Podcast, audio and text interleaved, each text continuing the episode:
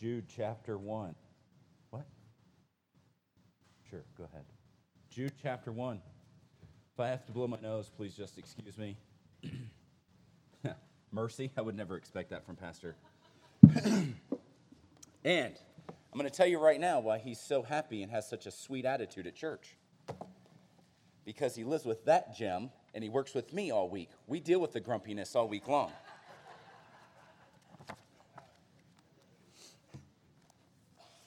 No. Um, you know, if you get to know Pastor, he actually is kind of a softy. He wouldn't be doing this if he wasn't. I mean, working with people, I mean, if he didn't actually care, he wouldn't be here anymore. I mean, that's just a fact. I mean, that's just the way it is. But anyway, Jude chapter 1.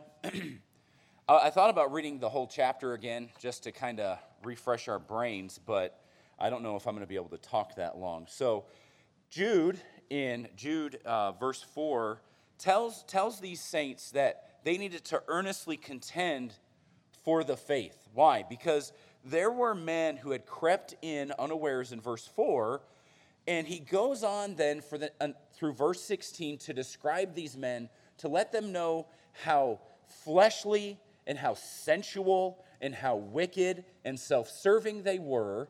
And that was the reason that they did what they did. And so he describes these men, and we've looked at these men, but now we come to verse 17, and in verse 17, he switches gears. Now he talks to us.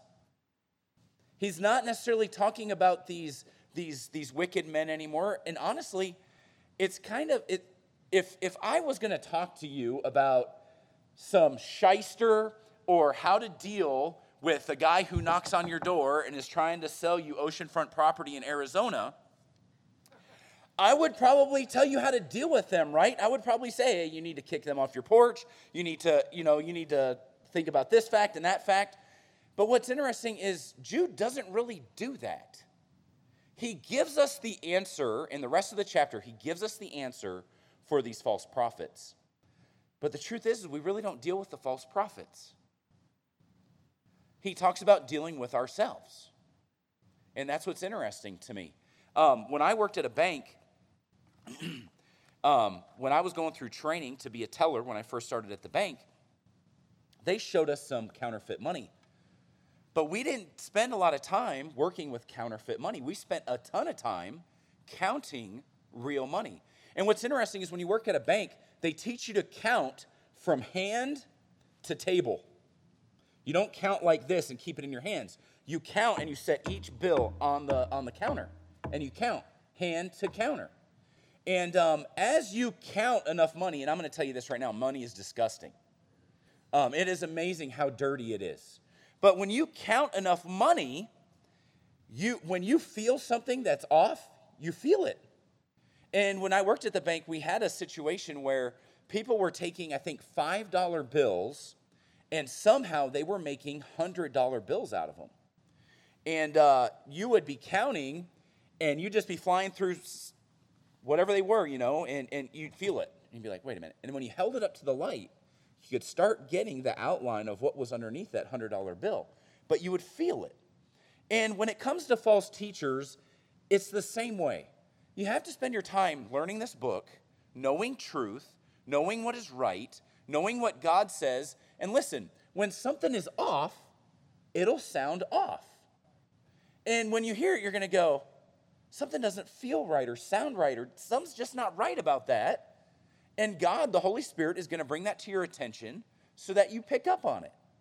And so that's exactly what Jude gives us for a solution to these false teachers in verses 17 through 25.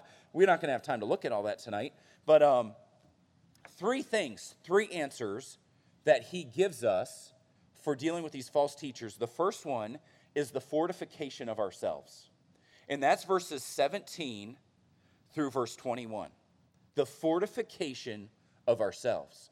The second answer he gives is the rescuing of others. And that's in verses 22 and 23 when he talks about having compassion, making a difference, and some, you know, pulling them out of the fire and, and save the saving of others. And then the last one is the glorifying of God in verses 24 and 25. Tonight, I would like to look at the building up or the fortification of ourselves. The fortifying of yourself. How do you fortify yourself against lies, against deception, against these false teachers? How do you fortify yourself against them? In verse 17, notice what he says. He says, But, beloved. So here you have a term, term of endearment. This is, this is a family term. This is a relationship term. This is, hey, I love you. I care about you. You're special to me. Let me help you. But he switches gears by saying, But I've been talking about these guys, but now let's talk about you. And what's the first thing he tells us to do when it comes to fortifying our lives? Remember. Notice what he says. He says, But beloved, remember ye the words which were spoken before of the apostles of our Lord Jesus Christ, how that they told you there should be mockers in the last time, who should walk after their own ungodly lusts. These, these be they who separate themselves sensual, having not the Spirit. The first thing he says is remember. Is it not easy for us to forget? We forget stuff all the time. We have smartphones and ha- they have to do lists and calendars and all the different things so that we can remember. Um, we make to do lists or we write stuff on paper so that we'll remember. But do you ever like make a list and then lose your list? Isn't that a bummer? but we do. We, for, we, we forget. We're human, we're people. I get that. But we forget. And here, he gives a command. It is a command to remember. And listen, remembering takes work, it takes effort. We don't usually remember because we just remember. We usually remember the things we try or that we strive to remember. The truth is is that we remember usually the things that actually matter to us. We usually remember the things that matter to us. We remember the things we want to remember. We, think, we remember the things that we like. We remember the things that are important to us. We remember. We remember. My wife will tell you, I am a very, um, when it comes to people, I am a very, like, my people person. Um, people on Facebook really mean nothing to me, except for those of you who are on Facebook. But for the most part, most of the people on Facebook, I just don't care. He was right this morning. I don't know you put something on there until six months later or until my wife says, Hey, did you read this? Because I don't check it. And my phone doesn't notify me because I turned that off. And I just don't. And except for the people right in my vicinity. You know, the people at Platte Valley Baptist Church, I think about you guys. It matters to me. But I've lived several other places, and in all honesty, most of the time I'm not thinking about those people. You know why? Because they're not really in my daily life. They're not in that. So I don't really remember. What's really bad is I'm kind of like this even with family. One reason I married my wife is my wife's job is to remember birthdays and anniversaries. Because I forget. I do, I forget. And you can ask my wife, she will tell you, she comes to me sometimes, she's like, Do you know what today is? And I'm like, Oh, great. What don't I remember? And she'll tell me today's so and so's birthday. Oh, okay. Oh, today is so and so's anniversary or whatever it is. And I don't, I forget. And you know what? We remember the things we want to remember. We really do. And here, Judah spent several verses talking about these false teachers, but then he says, Remember that you were told by the apostles about these false teachers. And you can go to Acts chapter 20, verses 29 through 31. Paul talking to the people at Ephesus. He says, For I know this, that after my departing shall grievous wolves enter in among you, not sparing the flock. Also of your own selves shall men arise, speaking perverse things to draw away disciples after them.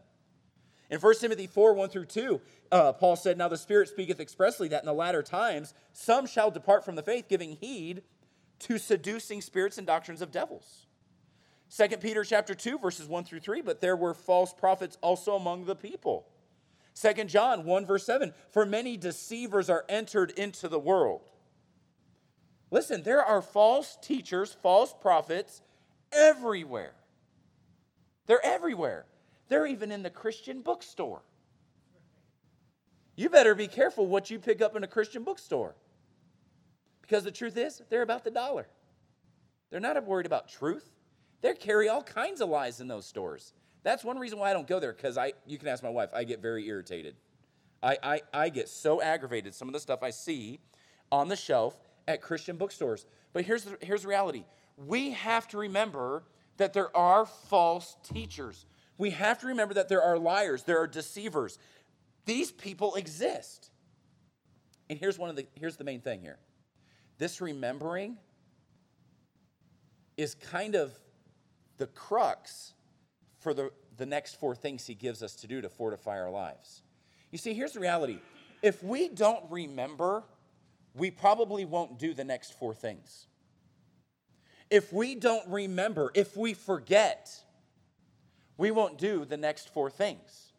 Um, I had looked up, and I, I, don't, I don't know if I actually wrote this down or not, but um, uh, George, I think it's George. I don't remember his last name now. George Santayana.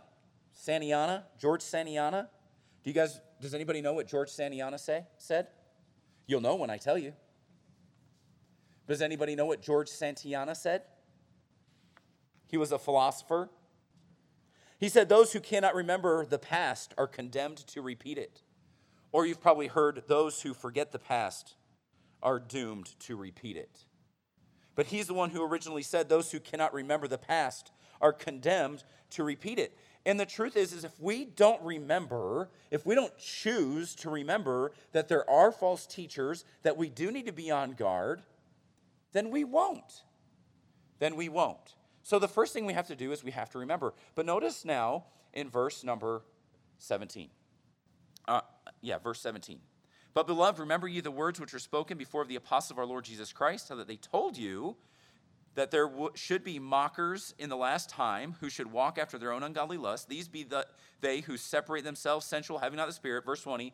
But ye, beloved, I love that. In verse 17, he already said, but beloved.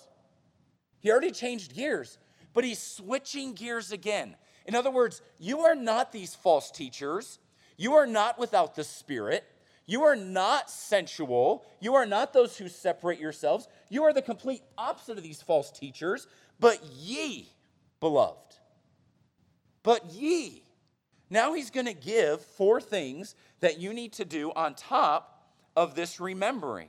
The first one is in verse 20. He says, But ye, beloved, building up yourselves on your most holy faith the first thing we need to do after we remember, after we keep in the front of our mind that there are these, these people out there that we do need to fortify our lives, the first thing we need to do is be building, to be building up yourselves on your most holy faith. What's interesting is this word building is the word edify. And when you find the word build or edification or edify throughout the New Testament, it means to build each other up. But here's the interesting thing about this word this word has a preposition on it that literally means to build upon. It means to build a, upon a foundation that is already existent. You know, if you were going to build a house or any kind of building, you would build some form of a foundation. And that's where you would start. And then you would build your structure on top of it. Well, here he's saying you need to build up yourselves, but you already have a foundation. You need to build up yourselves on your most holy faith. What is your foundation? Your foundation is Jesus Christ. That's your foundation. I want you to take your Bibles, go over to 1 Corinthians chapter, thir- chapter 3. 1 Corinthians 3. And notice what Paul said. 1 Corinthians 3, starting at verse number 10. Paul said in verse 10 According to the grace of God which was given unto me, as a wise master builder, I have laid the foundation, and another buildeth there, thereon. But let every man take heed how he buildeth thereupon. For other, other foundation can no man lay that is laid, which is Jesus Christ. So the foundation is Jesus Christ. But notice what he goes on to say. Now, if any man build upon this foundation gold, silver, precious stones, wood, hay, stubble, Every man's work shall be made manifest, for the day shall declare it, because it shall be revealed by fire, and the fire shall try every man's work of what sort it is. If any man's work abide, he, uh, which he hath built thereupon, he shall receive a reward. If any man's work shall be burned, he shall suffer loss, but he himself shall be saved, yet so as by fire. Listen, you are building on your foundation. your life, the choices you make. You are building on that foundation. And one day, as a Christian, you'll stand at the judgment seat of Christ, and your works, your life, what you built will be tried by fire. It will be tried by fire. Go over to 2 Peter chapter number 1. Let me show you another uh, verse where it has this same idea of building in your life. 2 Peter chapter 1.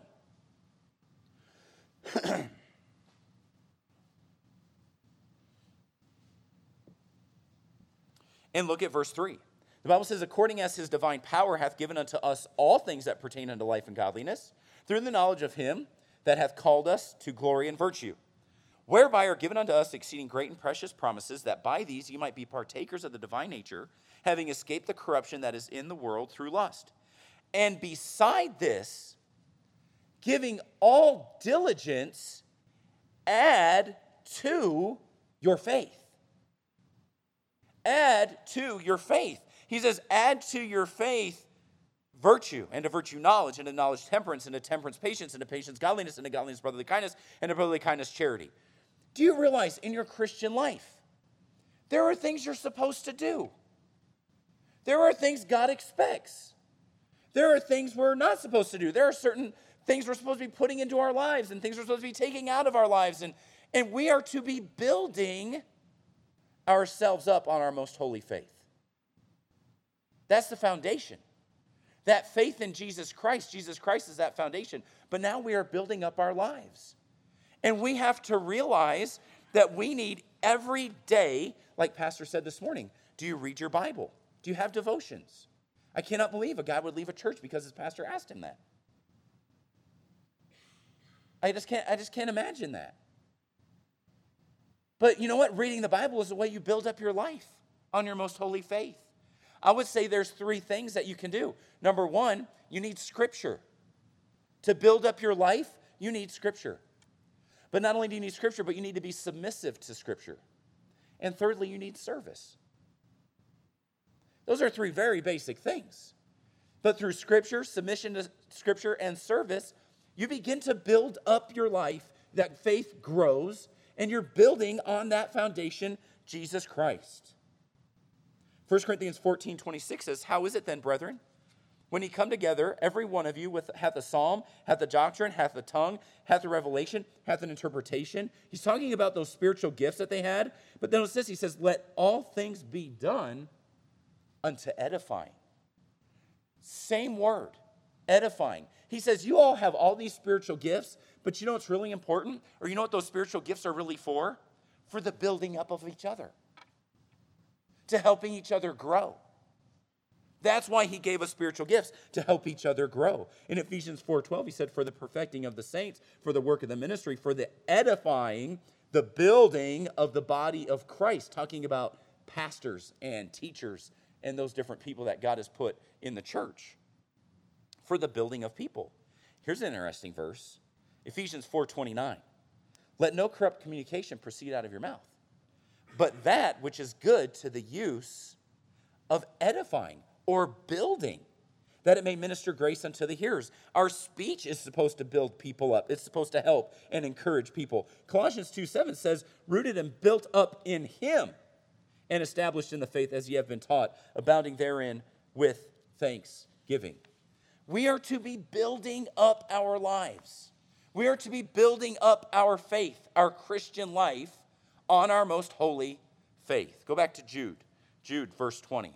But, be, but ye, beloved, building up yourselves on your most holy faith.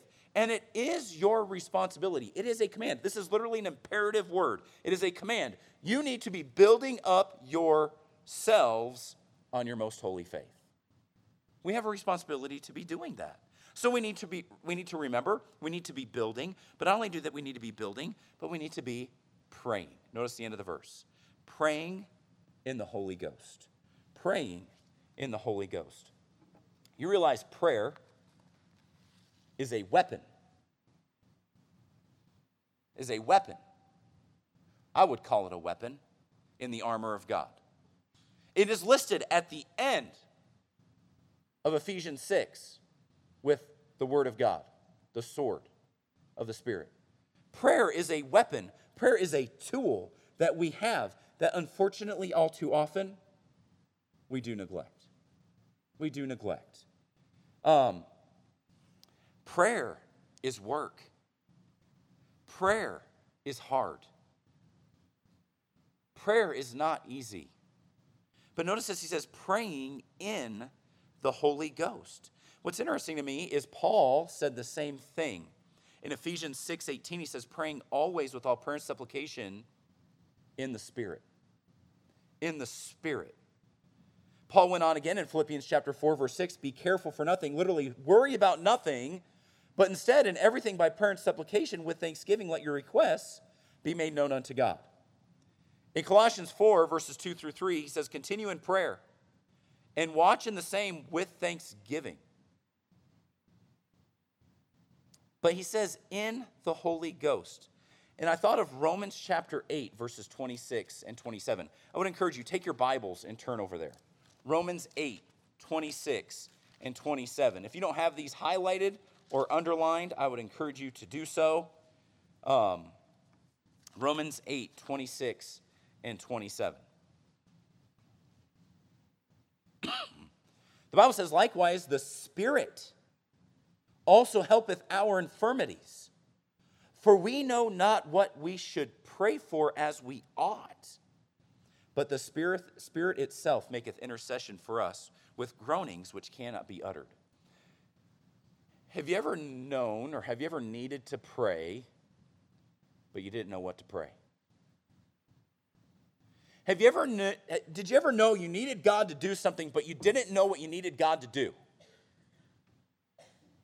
You know what? Just pray. Just start praying. Because the Holy Spirit knows. He knows. The Holy Spirit knows, and He helps our infirmities, and He makes intercession for you and for me with groanings which cannot be uttered. But here's something interesting. Look at verse 27. And he that searcheth the hearts knoweth what is the mind of the Spirit, because he maketh intercession for the saints according to the will of God. Now, here's the thing the Spirit will never make intercession for you and for me for anything outside of the will of God. He only makes intercession for those things that are the will of God. But he helps our infirmities.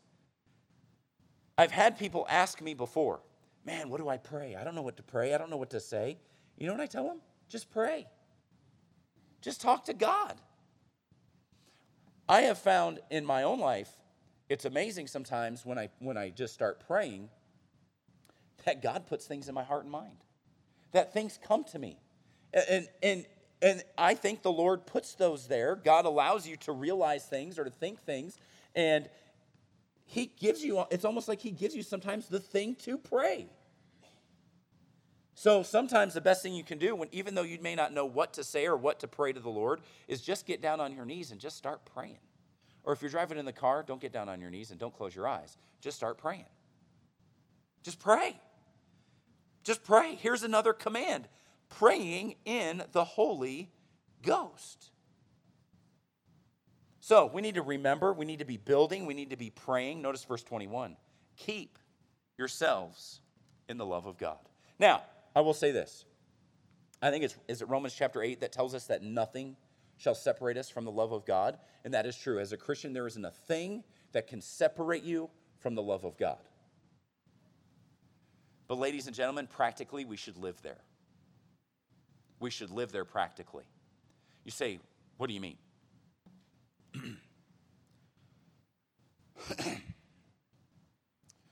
Do you guys tell your wives that you love them? Do you tell your wife that you love her? I mean, does she not have a ring on her finger to remind her of that? Do you really have to tell her?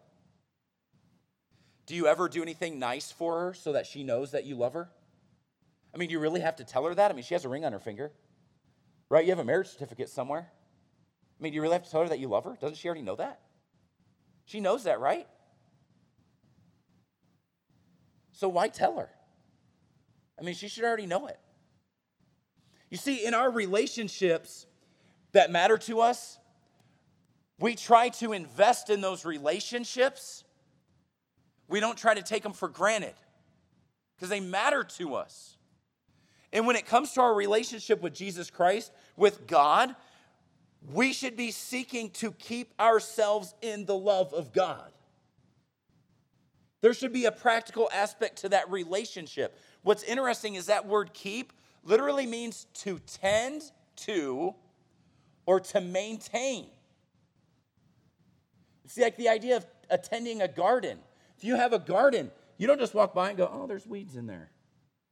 No, what do you do? You go back and, and you pull those weeds out and you take care of that garden.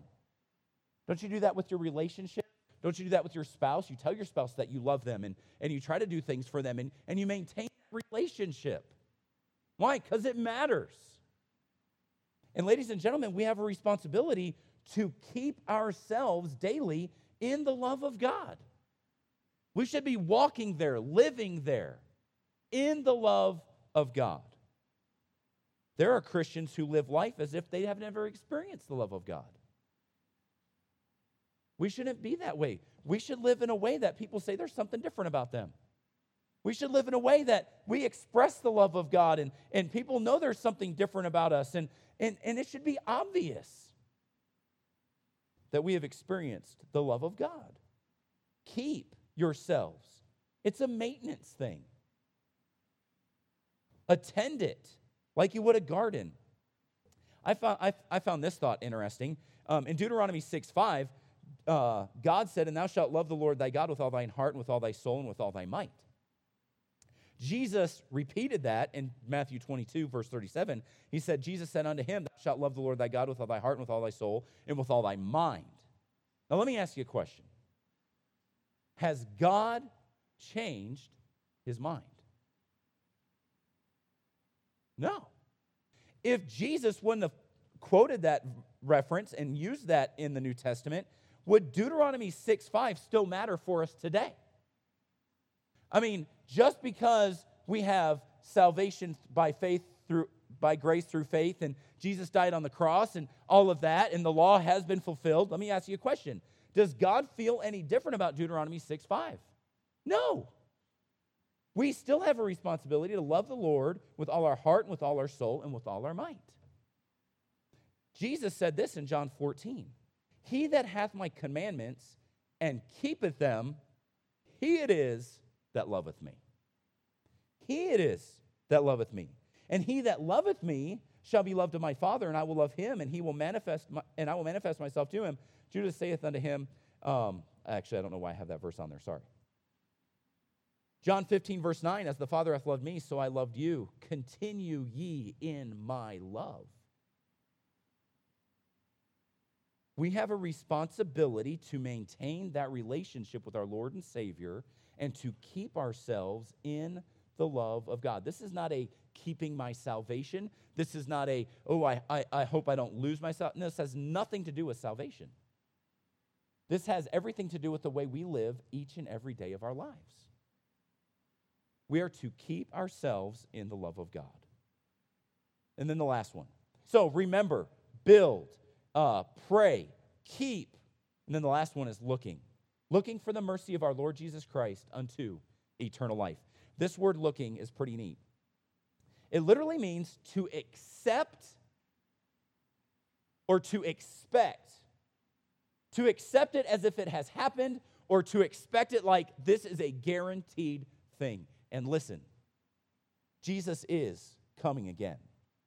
We are to be looking for the mercy of our Lord Jesus Christ unto eternal life. We are to be looking for that return, that appearing, or we are to be looking or expecting that eternal life through death if necessary. If necessary. But we are to be looking for our salvation, our eternal life. We are to be expecting it, we are to be anticipating it, we should be excited about it. Let me give you a few verses. Take your Bibles, go over to Matthew 15, or Mark 15. Mark 15. I want to show you a few places where this looking word is used. Mark chapter 15, look at verse 43.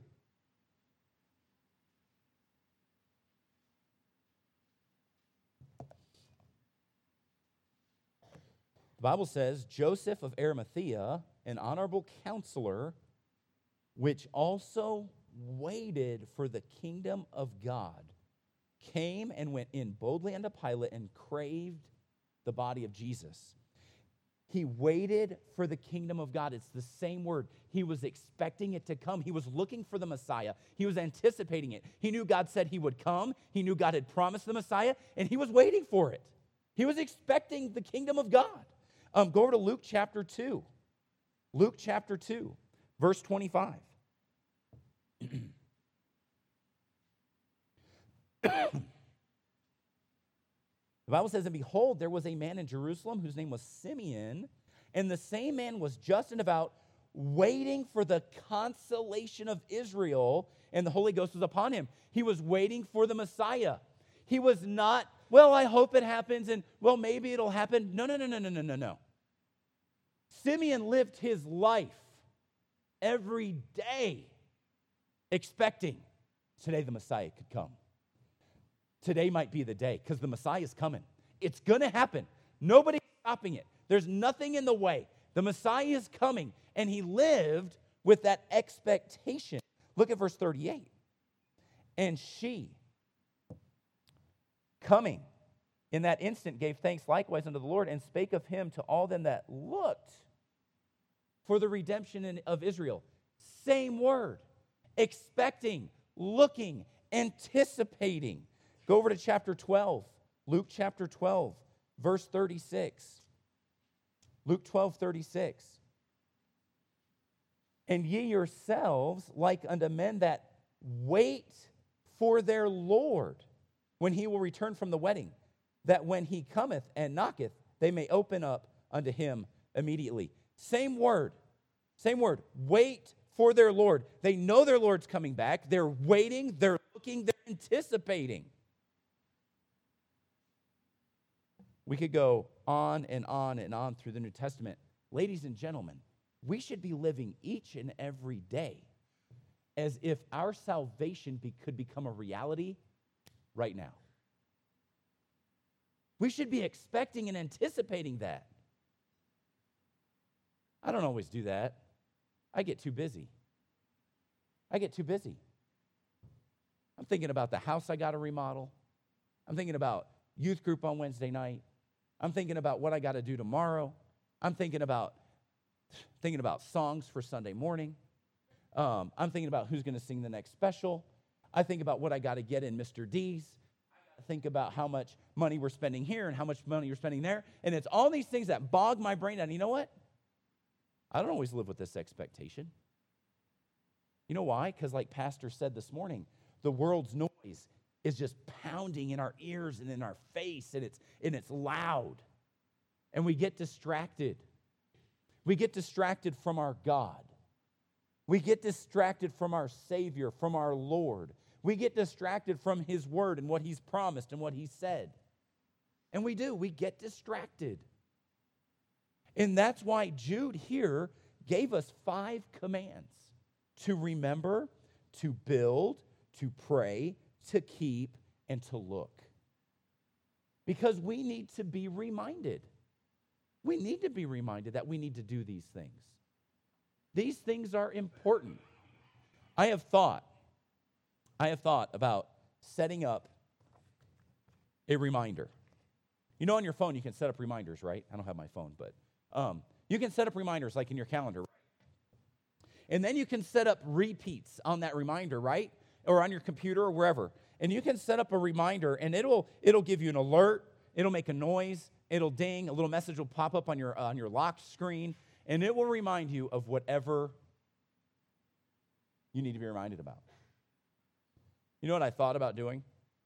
I thought about taking these five things and putting them on a date in my calendar and then causing it to repeat for the rest of my life and setting up a daily reminder for every morning. Because I forget. But I have, I've thought about doing that. Just these five things remember, build, pray, keep, and look. Be looking. Be looking. Fortifying our lives against these false teachers. Remember, build, pray, keep, and look. Let's pray. Father, thank you for your love and your goodness to us. Thank you for your word. Thank you for the book of Jude. Thank you for the opportunity to study it. Lord, I pray help us to remember. Help us to remember that there are false teachers, that there are dangers, that there are things out there that we need to protect ourselves from. And Lord, help us to build up our lives. Help us to be people of prayer. Help us to keep ourselves in your love. And Lord, help us to be looking for that salvation in Jesus' name. Amen.